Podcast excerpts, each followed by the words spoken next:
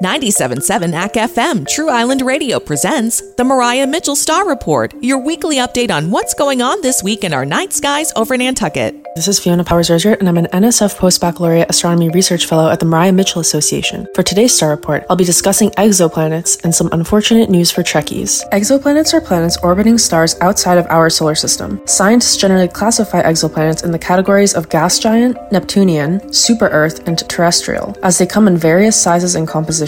Gas giants are, as you might guess, mainly made up of gas and can be the size of Jupiter and Saturn, or about 10 Earths across in diameter. They are composed of a thick layer of hydrogen and helium gas that covers a solid, dense core of metals, like iron and nickel. Neptunian planets are also gaseous bodies with a similar composition, but they are more similar in size to Neptune or Uranus. Rocky exoplanets between half of Earth's size to twice its radius are considered terrestrial planets. These planets are usually Earth sized or smaller, like Mars, Mercury, and Venus, and are composed of rock, silicate, water, and sometimes carbon. Larger than terrestrial planets, super Earths are between 1 to 2 Earths across in diameter. They can be made up of gas, rock, or a combination of both. They are super in that they are larger than Earth in size, yet smaller than Neptune. Only in name are they really similar to our planet. In 2018, scientists working on the Dharma Planet Survey believed they had discovered a rocky super Earth orbiting 40 Eridani A in the triple star system 40 Eridani. This news came as a delight to fans of the science fiction franchise Star Trek, where Vulcan, the home planet of Spock, orbits the actual star 40 Eridani A in the constellation of Eridanus. Recently, however, the NASA NSF Extreme Precision Radial Velocity Working Group have now confirmed that these detections of a Vulcan planet were actually false positives. The group believed they had measured light fluctuations via the radial velocity method, indicating the gravitational tug of an orbiting exoplanet. This new team, however, reanalyzed the spectral data and found evidence of activity on the surface of the star rather than of an orbiting exoplanet. Well, that's all for this week. Thanks for tuning in to today's Star Report. And as always, you can find out more about the astronomy department and our research at www.mariamitchell.org. Brought to you by the astronomers at Maria Mitchell Association, creating opportunities for all to develop a lifelong passion for science through education, research, and firsthand exploration of the sky of Nantucket Island. Visit mariamitchell.org for more info. Don't forget to download each week's Star Report via Apple Podcast and Spotify.